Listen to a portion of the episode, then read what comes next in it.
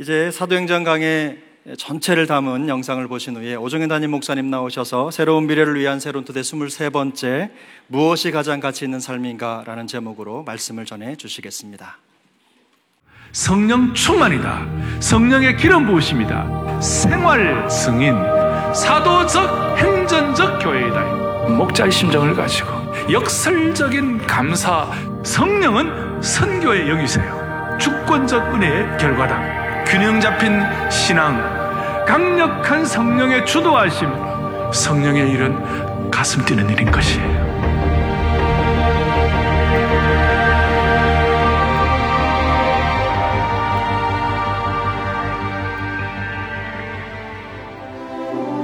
사도행전의 저자인 누가는 한결같이 집중하는 것이 뭐냐? 증인의 삶을 강조하는 거예요.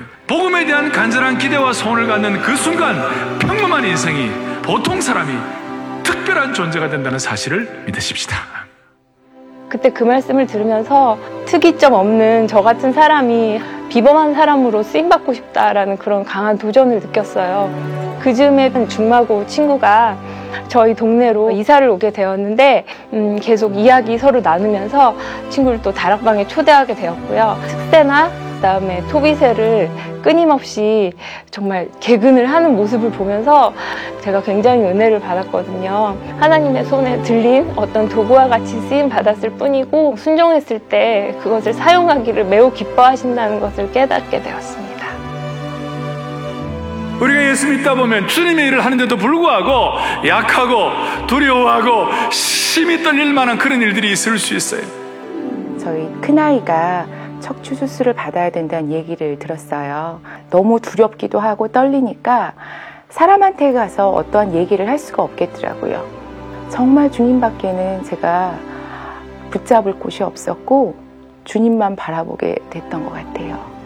그래서 하나님 우리를 벌벌 떨게 하는 것은 우리가 두렵고 떨리는 것이 목적이 아니라 내가 십자가를 발견하고 내가 납작 엎드리는 것이 목표라는 것이에요. 내가 죽는 거예요. 여러분, 내가 죽어야 성령이 역사하시는 것이에요. 그런데 너무 감사하게도 아이가 의료진도 놀랄 만큼 회복 속도도 굉장히 빠르게끔 회복이 됐었어요. 예, 저나 저희 딸이나 어, 하나님을 경험하게 됐고 성령님께서 일하시는구나라는 것을 체험을 하게 됐었어요. 섬 가운데로부터 유라굴로라는 큰 광풍이 일어났습니다. 구원의 소망마저 없더라. 하나님이 그 어려운 환경을 가지고 우리를 시험하는 이유가 뭐냐? 우리의 자아를 철저하게 깨뜨리시는 것이에요. 내가 그래도 의뢰하는 그거 다 정리하게 하시고 하나님만을 의뢰하게 하시는 그런 영적인 눈이 열리기를 바라는 것이에요.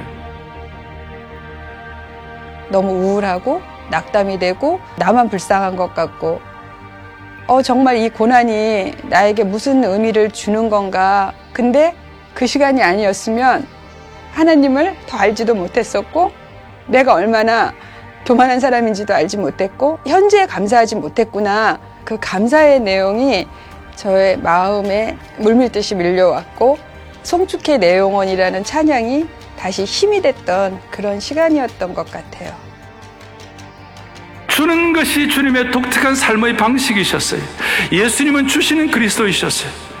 우리가 제대로 주면 우리에게 참된 기쁨을 하나님 허락해 주시는 것입니다. 받는 것보다 주는 것에 기쁨이 있습니다. 받는 것이 일시적인 기쁨이라면 주는 것은 영원한 기쁨이 되는 것입니다. 주는 자의 복 말씀을 들을 때 어, 제가 섬길 수 있는 분들을 이렇게 섬기는데 굉장한 기쁨이 있었습니다. 섬길 때도 기뻤고 하나님의 풍요함을 체험하게 하시는 것. 하나님께서 맡겨주신 세상 것을 가지고 필요한 곳에 나누는 이런 꿈을 꾸게 되었습니다. 하나님의 능력은 복음 선포와 하나님의 복음을 전하는 일에 능력이 나타나는 것이에요. 복음은 전할수록 능력이 나타나는 것입니다. 육신의 physical 나이는 들을 수 있습니다만은 우리의 영은 늙지 않는 거예요. 늙는 대신에 비전에 눈이 열리면 늙어도 늙지 않는 것이에요. 우리 목사님이 말씀하신 나이와 상관없이 전도의 열정만은 더 왕성하게 바울 전도학교 사역에 동참해서 복음을 모르는 어르신들을 위하여 어, 복음을 전하고 있습니다. 그래서 오직 예수님, 오직 복음만을 위해서 남은 인생을 살도록 하겠습니다. 하나님 나라에 눈이 뜰수록 우리의 영적 맥박과 영적인 심장이 쾅쾅쾅쾅 강건하게 되어 새로운 역사가 일어나게 되는 것입니다.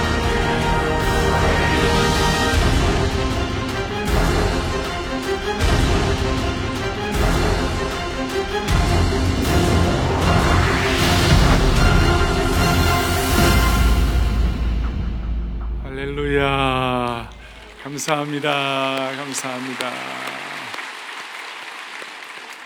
영상 잘 보셨습니까? 영상을 통하여 우리가 정말 가장 가치 있는 삶이 무엇인지에 대해서 다시 한번 생각해 하는 그런 영상이었습니다. 고맙습니다. 제가 한 40여 년 전쯤 아, 서울에서 대학 생활을 시작하면서 처음 서대문 신촌 쪽에 한 선교단체에 성경부 팀, 성경 공부하는 곳이 있었는데 거기에 소그룹 성경 공부를 하러 나갔습니다. 그게 이제 저를 인도하던 성경 공부 인도자가 저에게 질문한 것을 첫 질문을 제가 평생 잊을 수가 없어요. 그것이 뭐냐면 정현 형제, 형제는 무엇이 가장 가치 있는 삶이라고 생각하는가? 무엇이 가장 가치 있는 삶이라고 생각하는가? 그것이 그 질문이 저의 마음을 때렸고 제가 고민하게 되었습니다. 무엇이 가장 가치 있는 삶인가? 그때 이제 말씀을 통해 내린 정리는 이 땅에 있다가 사라질 일시적인 것 위하여 temporary thing, 일시적인 것 위하여 인생을 낭비하지 아니하고 영원한 것, eternal thing, 영원한 것을 위하여 인생을 쓰임 받는 것이 가장 가치 있는 삶이다. 그래 생각을 했습니다. 그래서 무엇이 가장 가치 있는 삶인가? 무엇이 가장 가치 있는 섬김인가? 너는 목회자로서 가장 가치 있는 성김을 지고 하고 있는가? 그것이 저의 초심을 계속 돌아보게 했고 저의 사역의 궤도를 이탈하지 않도록 만들어 주신 주님을 찬양합니다. 여러분 한 달 전에 얼마 전에 지선아 사랑해라고 알려진 이지선 양, 이지선 자매가 있는데 최근에 그 한동대학교 사회복지학과 교수로 부임했다는 그런 뉴스를 좀 들으셨을 거예요. 이 이지선 자매는 16년 전에 음주 운전 차량에 치여가지고 거의 회복 불능의 중환자가 되었어요. 그래서 30여 번의 수술을 하고 온몸이 전신 3도 화상을 입고 그 고운 얼굴도 다시 회복할 수 없는 그런 어려운 상황이 됐어요. 그가 쓴 책 가운데서 제가 마음에 와 닿는 것이 있었어요. 그것이 뭐냐면 모두들 저보고 인생이 끝났다고 했습니다. 하지만 그 인생의 끝 바닥이라는 그곳에서 저는 새로운 꿈을 꾸기 시작했습니다. 피부도 없는 몸으로 병원 침대에 누워서 정말 꿈 같은 꿈을 꾸었습니다. 참 말이 참 독특하죠? 꿈 같은 꿈을 꾸었습니다. 꿈꿀 수 없는 꿈이라는 것이죠. 여기서 살아나간다면 나 같은 사람들을 도울 수 있는 공부를 하고 싶다. 자신인 병원 침대에 누워갖고 자신의 비참한 현실에 절망하는 것 대신에 정말 꿈 같은 꿈을 꾸었다는 것이. 그리고 그 꿈이 그로 하여금 새로운 인생을 살게 했고 결국 자신과 같은 사람들을 도울 수 있는 길을 열었다는 것입니다. 오늘 영상에도 나왔지만 유라굴로 같은 폭풍을 만난 인생이었는데 하나님께서 하나님의 꿈을 주셨다는 것이에요. 꿈이 그의 인생을 절망 대신에 가치 있는 삶으로 인도했다는 것이에요. 이지선 자매 이런 얘기를 해요. 그 꿈이 이루어지도록 만들어 주신 분이 있습니다. 저는 꿈을 꾸고 주님은 일하셨습니다. 저는 그걸 보면서 이런 생각을 했어요. 우리는 믿음의 꿈을 꾸고 그 꿈을 이루시는 분은 주님이십니다. 우리의 논리와 경험과 이성이 어떻든 지성이 어떻든 상관이 없이 하나님은 우리에게 꿈을 꾸게 하시고 그 꿈을 주님이 이루어 주시는 것이에요. 여러분 똑같은 축구공이지만 그냥 평범한 우리들의 손에 들린 축구공은 아무것도 아니에요.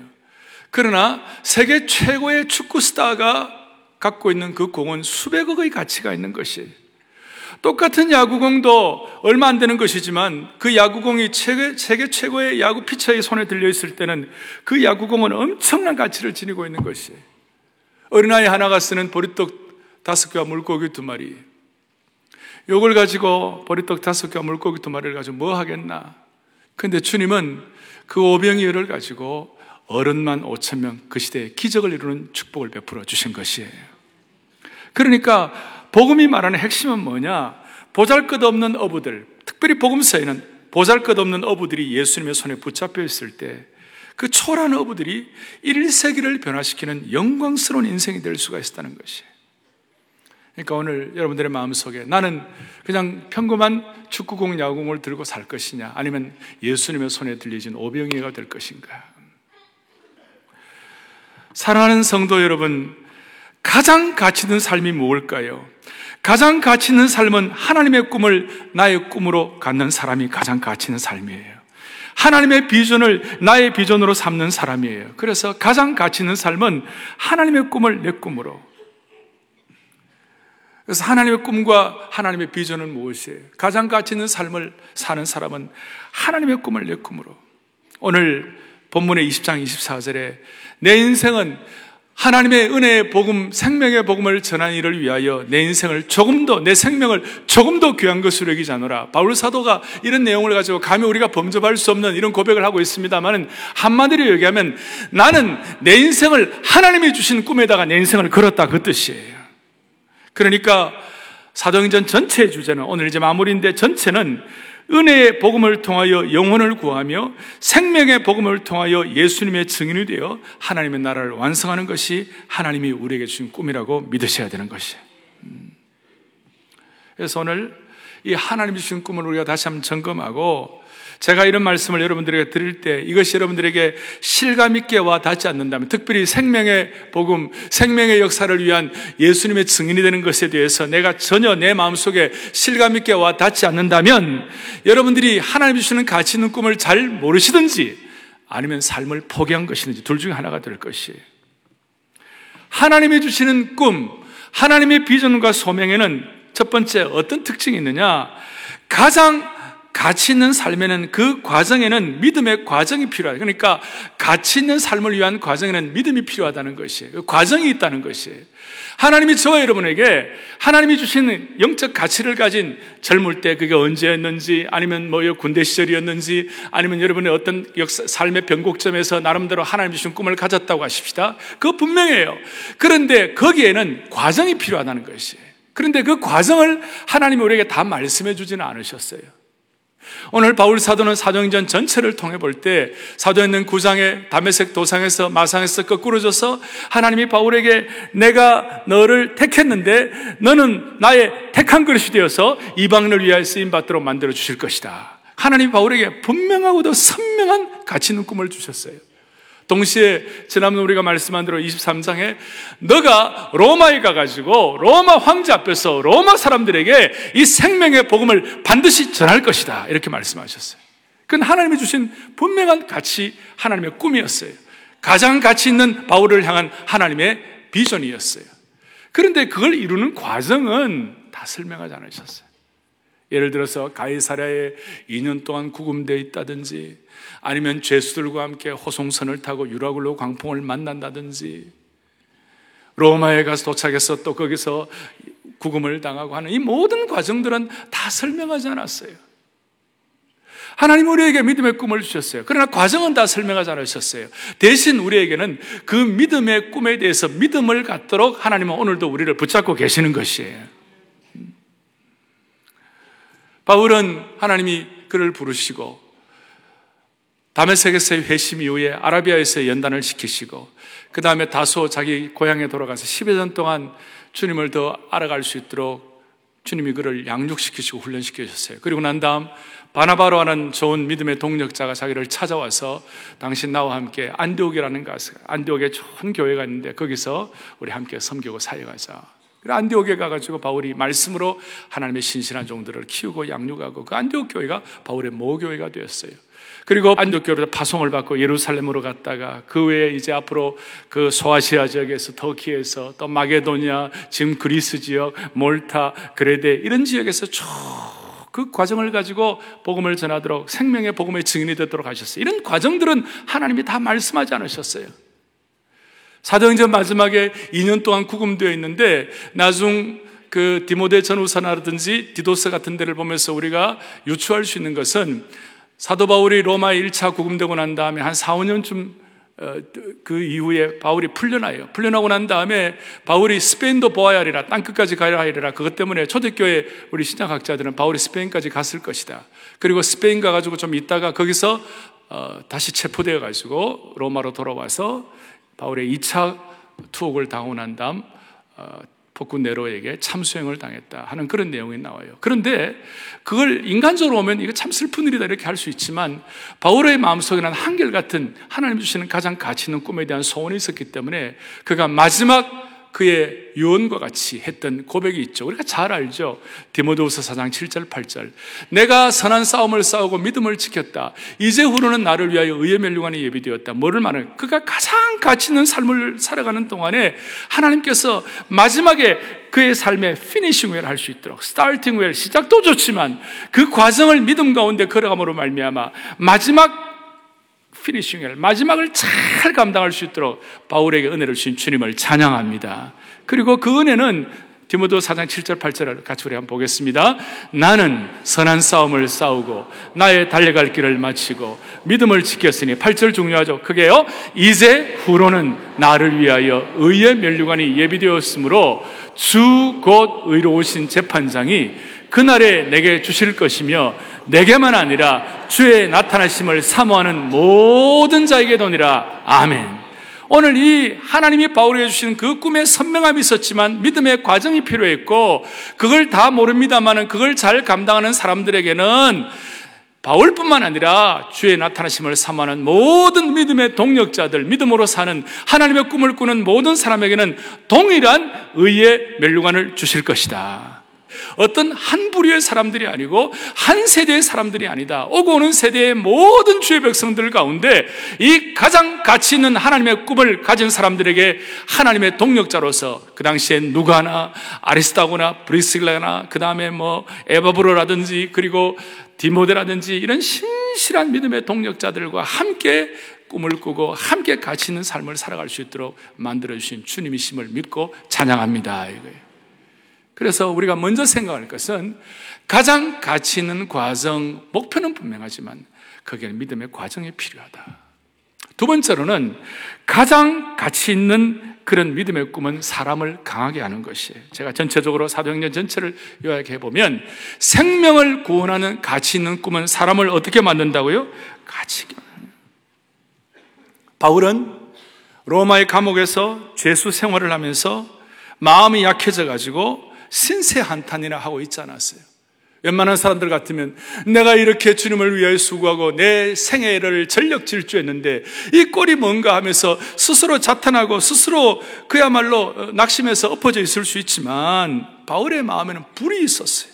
불 같은 열정이 있었어요. 활화산과 같은 용암과 같은 뜨거운 힘이 분출되었어요.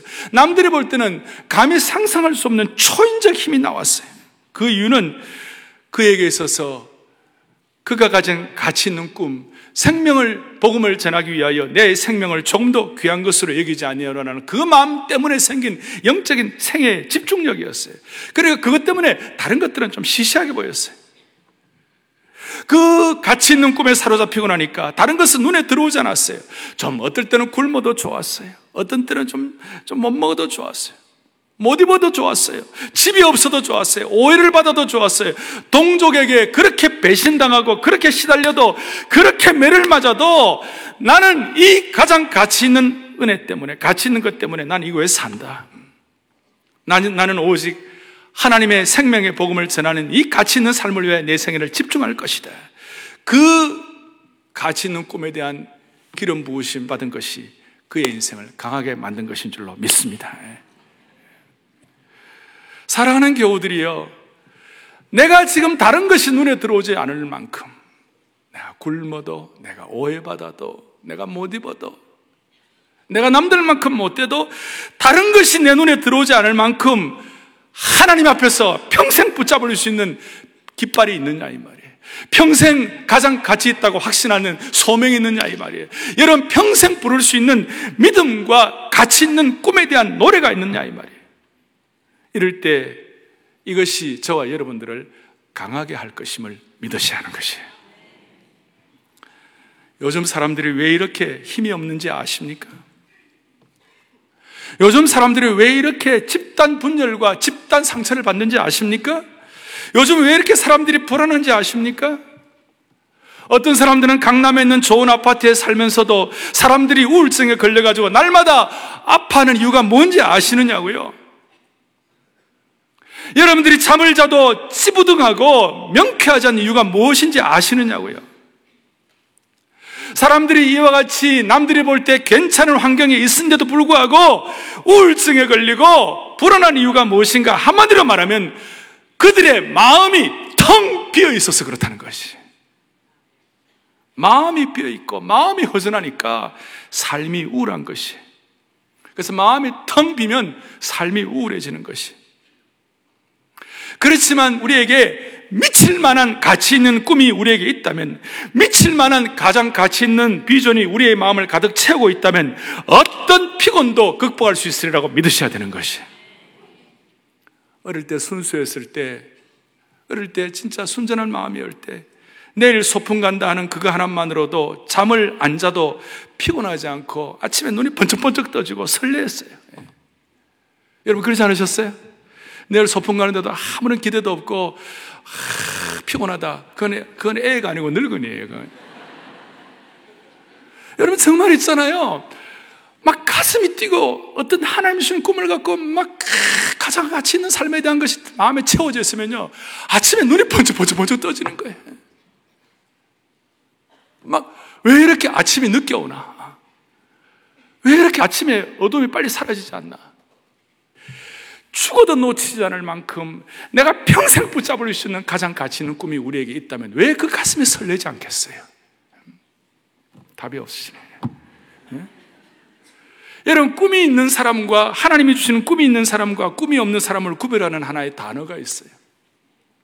우리 주변을 한번 돌아보세요. 우리 주위에 가까이 하나님 주시는 꿈을 가지고 열심히 사는 사람이 있다면 그 사람들이 하는 말을 들어보시라고요. 하나님의 꿈을 가지고 열심히 사는 사람들에게 나타나는 단어 중에 하나가 그 사람들의 입에는요, 피곤하다는 말을 하잖아요. 사람이 몸을 갖고 있으니까 피곤이 왜 없겠어요? 그렇지만 하나님이 주시는 가장 가치 있는 꿈을 갖고 사는 사람에게는 피곤하다는 말, 피곤하지만 그 말을 잘 안 해요. 꿈을 가진 사람들의 입에서는 피곤하다는 말을 들을 수가 잘 없어요. 반면에 피곤하다는 말을 입에 달고 다니는 사람 중에서 진짜 꿈을 갖고 사는 사람들이 얼마나 되겠느냐고요. 사랑하는 교우들이여. 오늘 우리의 마음속에 육신이 피곤할 수도 있고 힘들지만 오늘 하나님이 주시는 거룩한 꿈을 해보감으로 말미암아 삶의 피곤이 물려갈 수 있는 축복을 주시기를 바라는 것이 하나님이 주시는 가치 있는 꿈은 우리 속에 거룩한 잠재력을 끌어내는 시동의 키라고 말할 수 있어요.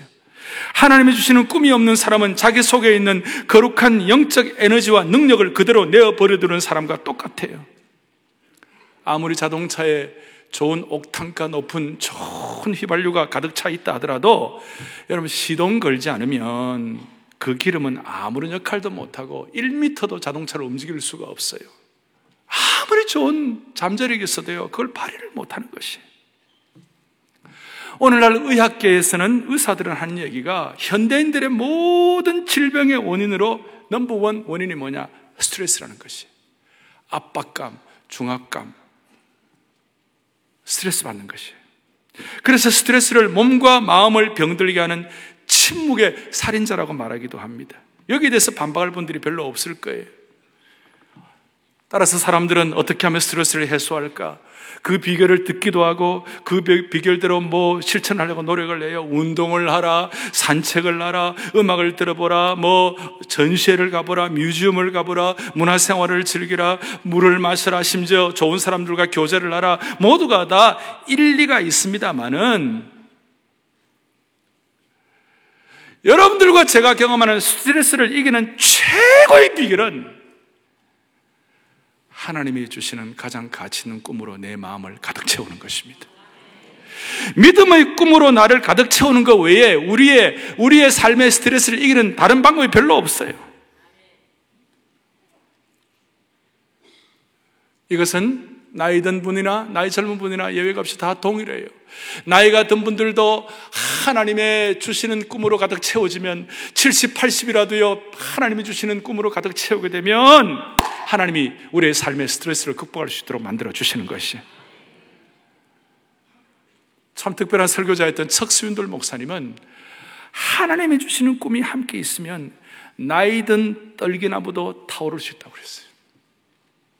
하나님이 주시는 믿음의 꿈을 회복하면 나이가 든 떨기나무도 타오를 수 있다고 그랬어요. 이것은 출애굽기 3장에 나오는 모세를 얘기하면서 모세가 목동으로 광야에서 양을 치다가 불타는 떨기나무를 보았을 때가 80세쯤 되었다고 그래요. 하나님은 80세 된 모세를 찾으셨고 모세는 80세의 나이에 민족을 구원하는 꿈을 가슴에 담았습니다. 환경적으로는 불가능이었어요. 그러나 하나님이 그의 꿈을 주시고 그 꿈을 가슴에 담도록 만들으셨어요. 80에 나이든 늙은 떨기나무가 하나님의 꿈으로 활활 타오를 수 있게 하신 주님을 찬양합니다. 여러분, 이런 꿈을 꾸면 하나님이 주시는, 다시 얘기합니다. 우리의 꿈은 내가 갖는 꿈이 아니에요. 하나님이 주시는 믿음의 꿈, 생명 구원과 영혼 구원에 대한 이 꿈으로 연결되어 있으면 우리가 갖고 있는 일상의 논리와 지성과 우리의 어떤 이성의 한계를 뛰어넘을 수 있는 축복을 주시는 줄로 믿으셔야 되는 것이. 다른 말로 하면 이렇게 말할 수 있어요. 여러분들이나 저희들이 지금까지 경험해온 수많은 논리와 이성과 학문과 지성이 하나님이 주시는 꿈을 박대할 때가 많아요. 하나님이 우리가 오늘도 이 예배를 통하여 아니면 말씀을 통하여 하나님이 젊을 때 아니면 지금이라도 하나님이 우리에게 주시는 꿈이 분명히 있는데 내가 살아왔던 경험과 논리와 지성과 이성이 하나님의 꿈을 짓밟고 천대하고 박대하고 밀어낼 때가 많다는 것이에요.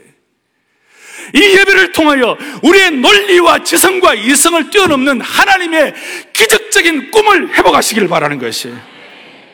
인간의 똑똑한 이성과 논리로 하나님이 주시는 꿈을 박대하지 말기를 바라는 것이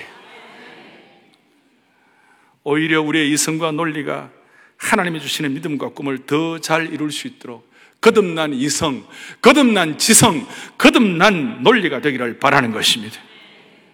예수를 믿으면서도 이 한계 속에 있을 때에 우리는 이 세상을 향한 제사장적 책임의식이라든지 자기를 실현하는 것이 자아 실현이 아니라 자기를 부인하는 하나님이 주시는 가치 있는 꿈에 대해서 우리의 삶이 거듭나지 않으면 그것 때문에 하나님이 주시는 꿈들이 멸시당하고 짓밟혀가지고 그 꿈이 없는 죽은 시체들이 우리 주위에 널려 있는 것이에요.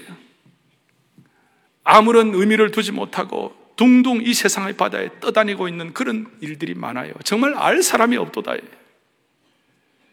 사랑하는 형제 자매 여러분, 예수 믿는 사람들은 어떤 믿음의 꿈을 꿔야 합니까? 예수 믿는 사람들이 꿔야 할 꿈이 무엇인 거예요?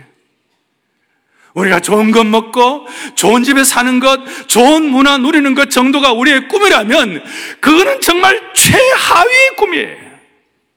이 세상 사람들이 생각하는 부귀 영화가 우리의 꿈이라면 그것은 정말 질 낮은 것이에요. 오늘 다시 한번 우리의 신앙 양심으로 주님 앞에 솔직히 고백해야 되는 것이에요. 사랑하는 교우들이요. 무엇이 우리의 가장 가치 있는 꿈인 것이에요. 만약 사랑의 교회 성도들 한 명 한 명이 하나님이 주시는 가장 가치 있는 꿈으로 우리가 무장될 수 있다면 그 사람은 영적으로 강한 사람 될 수가 있어요.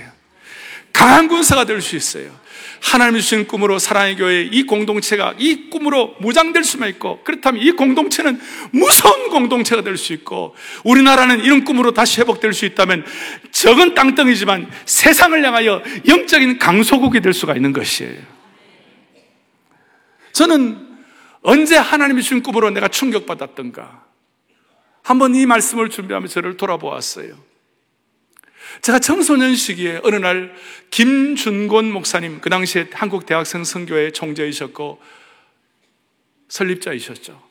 그 김준곤 목사님이 민족 복음화에 대한 환상과 꿈에 대한 기도, 뭐 이런 그 기도문이 있었어요. 제가 그걸 청소년 시기에 읽고요. 제가 충격받았어요. 감히 어떤 한 사람이 이런 꿈을 꾸나.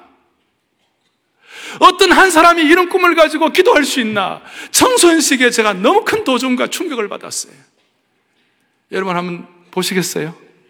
그거 한번 보세요. 우리 같이 한번 읽어보겠습니다. 민족 복음화 환상에 대한 김준곤 목사님 지금 돌아가셨습니다만은 정말 꿈의 사람이에요. 한번 읽어보겠습니다. 어머니처럼 하나밖에 없는 내 조국. 어디를 찔러도 내 몸같이 아픈 내 조국.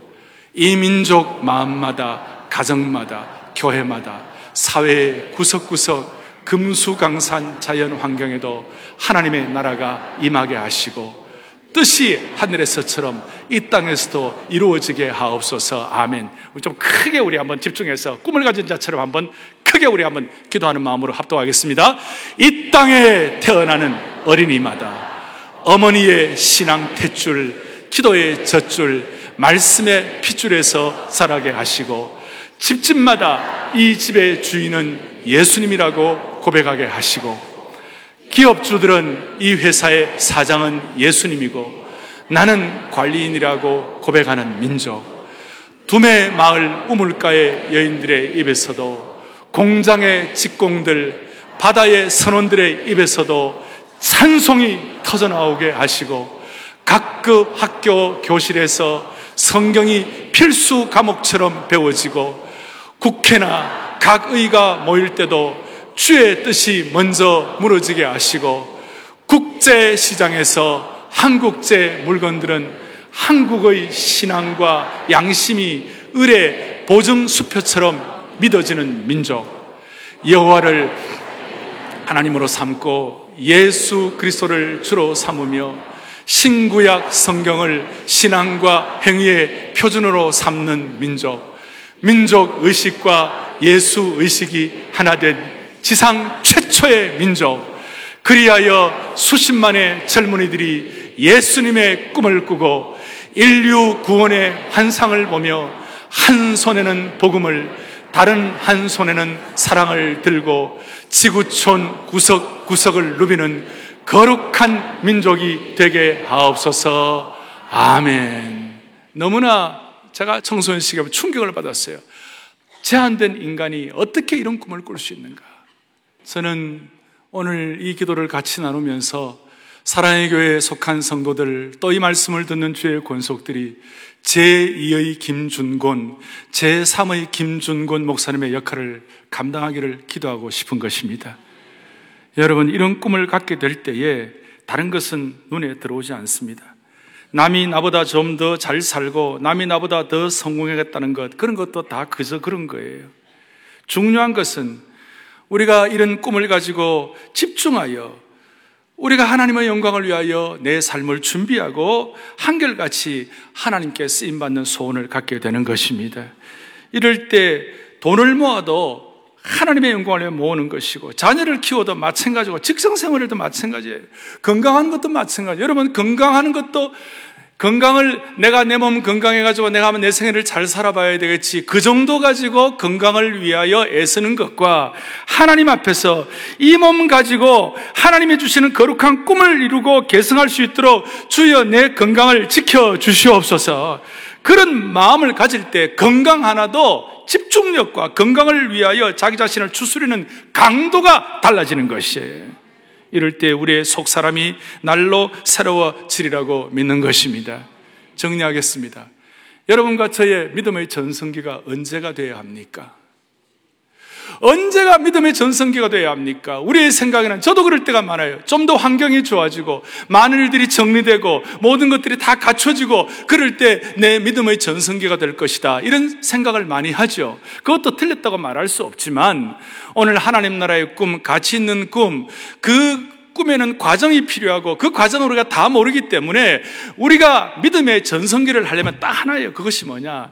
내가 지금 경험하는 이 환경이 어렵고 초라하다 할지라도 이 상황 가운데서 하나님이 주시는 믿음의 꿈을 내가 이루어야 하리라 이걸 결심하고 마음에 작정하는 그 순간이 믿음의 전성기를 경험할 수가 있는 것이에요. 더 좋은 환경을 통하여 믿음의 전성기가 오는 것이 아니라 하나님이 주시는 믿음의 꿈을 통하여 믿음의 전성기를 경험하게 해야만 하는 것이에요. 이것이 우리가 주님의 손에 들리는 오병이해가 될 수 있고 처음 제가 말씀한 대로 누구의 손에 들린 야구공이냐 누구의 손에 들린 축구공이냐를 결정하게 되는 것입니다. 오늘 사랑의 교회 모든 성도들은 이 마음으로 사도행전 29장을 써나갈 수 있기를 원합니다. 사도행전 29장이 어디에 있느냐 물어볼 수 있어요. 29장은 없어요. 없고 성경의 모든 네, 창세기면 창세기, 출애굽, 요한계시록까지 모든 성경은 사무엘상도 그 성경으로 끝나고 열왕기 상하도 그걸로 끝나요. 끝나기 때문에 모든 성경은 옛날 성경에 보면 여백이 있어요. 끝이니까 여백이에요. 그런데 사도행전만은 여백이 없이 끝이 꽉 차 있어요. 왜? 너희들이 29장을 쓰라는 것이에요. 믿음의 계승을 하라는 것이에요. 가장 가치 있는 꿈을 가지고 믿음의 계승을 하라는 것이에요. 믿음의 계승이라는 것은 두 가지 계승이 있어요. 수직적 계승이 있고 수평적 계승이 있어요. 수직적 계승은 우리 교회로 말하면 선대 목사님 계셨고 제가 섬기게 되고 아마 다음 언젠가는 내 다음 후대가 섬기게 될 것이에요. 또 가정적으로 말하면 선대 할아버지 할머니의 신앙이 또 아버지의 신앙으로 또 자녀들의 신앙으로 믿음의 사대가 이어지게 될 것이에요. 이것이 믿음의 계승이에요. 따라서 교회는 역사가 들어가더라도 교회는 낡아지는 것이 아니에요. 교회는 역사가 들어가도 교회는 늙어지는 것이 아니에요. 교회는요, 믿음이 계승되는 것이에요. 그 역사의식이에요. 교회는 늙어가는 것이 아니라 믿음의 꿈이 계승되어 가는 것이 교회인 것이에요. 그래서 예배당 짓고 난 다음에 제일 먼저 한 것이 토요 비전 새벽 예배를 통하여 비전 새벽 예배로 바꾸고 믿음의 4세대가 계승되게 하여 주시옵소서. 아브라함과 이삭과 야곱과 요셉의 신앙이 이어지게 하여 주시옵소서. 이것이 수직적 믿음의 계승. 거기에 다시 얘기합니다. 교회는 늙어가는 것이 아니라 이 기적적으로도 놀랍고도 영광스러운 하나님의 가장 가치 있는 믿음이 계승되는 것이 교회인 것이에요. 그럴 때 교회는 역사가 들어가고 목사의 나이가 들어가도 교회는 젊은 교회 되는 것입니다. 또 하나는 수평적 계승이에요. 수평적인 계승은 뭐예요? 사도행전 전체의 주제인 1장 8절에 예루살렘에서 유대로 온 유대에서 사마리아 사마리아에서 땅 끝으로 스페인으로 로마로 가는 것을 말하고 있는 것이에요. 그리고 그 복음이 유럽을 갔습니다. 영국으로 갔습니다. 미국을 갔습니다. 한국으로 들어왔습니다. 이제 다시 한번 이 믿음의 수평적 개성을 위하여 복음의 서진이 있습니다. 우리가 아프리카로 갈 것입니다. 우리가 중앙아시아로 갈 것입니다. 우리가 앞으로 다시 평양으로 들어가게 될 것입니다. 이것이 복음의 수평적 개성이에요. 우리는 우리 주위를 살펴보면 어수선합니다. 어떨 때는 위기가 있을 수 있습니다.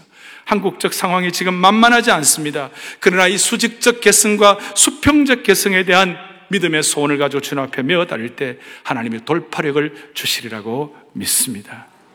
가슴에 손을 얹겠습니다. 기도하겠습니다. 하나님 아버지 감사합니다.